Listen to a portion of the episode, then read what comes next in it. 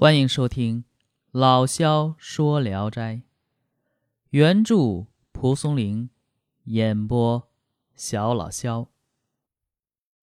今天讲的这篇名字叫河间生，又是一个小短篇啊。话说河北河间府有个秀才，这河间我熟啊，驴肉火烧比较出名啊，我老家的。他家厂院里边堆积的麦秆像小山一样，家人呢每天取来做柴火烧，时间长了，这麦秆垛中啊出现了一个深洞，有一只狐狸住在里面。狐狸常与秀才见面时，他就化作一个老汉。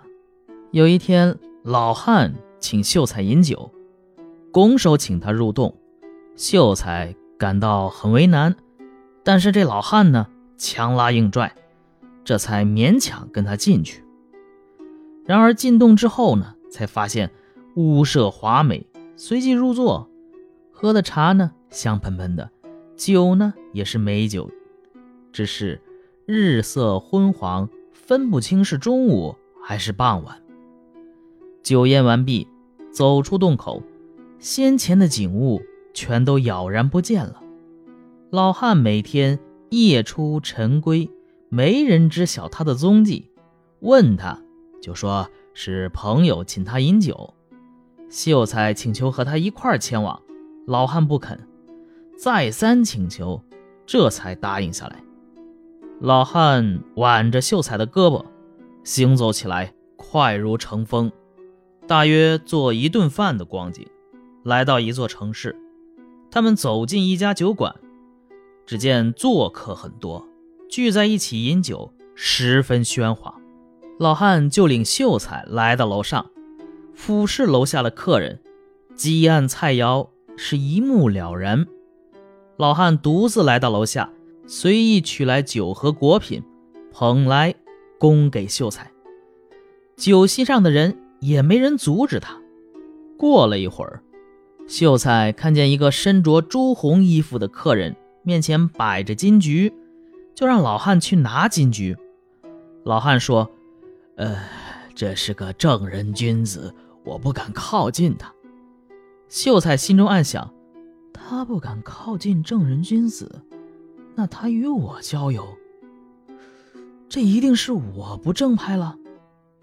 从今往后，我一定也要做正派人。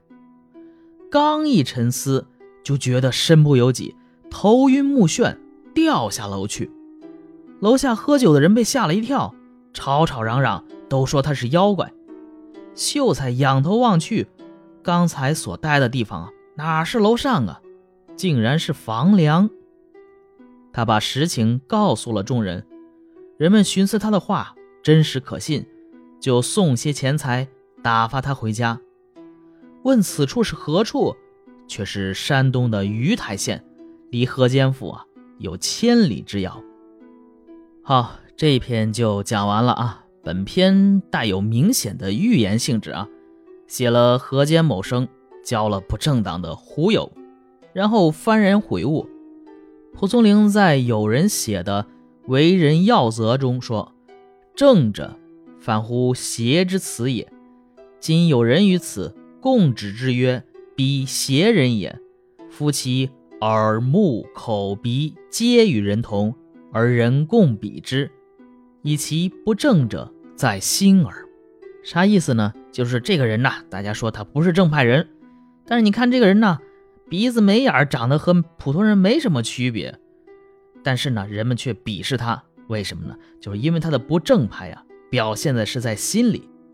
然后回到这一篇，这个故事一开始，河间生被狐狸给引诱进了洞穴其实是比较羞涩的他是被动的。然后后来呢，两个人同住，这狐狸就回到了主动的位置，到酒楼才点出这个狐狸所谓的朋友招引，其实就是在酒楼偷人酒食吃。然后后来呢，又给河间生吃。有意思的是，这狐狸不近正人君子。狐狸一说这话，河间生猛然惊醒，那他能跟我一块玩，那我就肯定不正派了。所以呢，马上要改正。刚毅这么想，刹那间就回到了现实人间。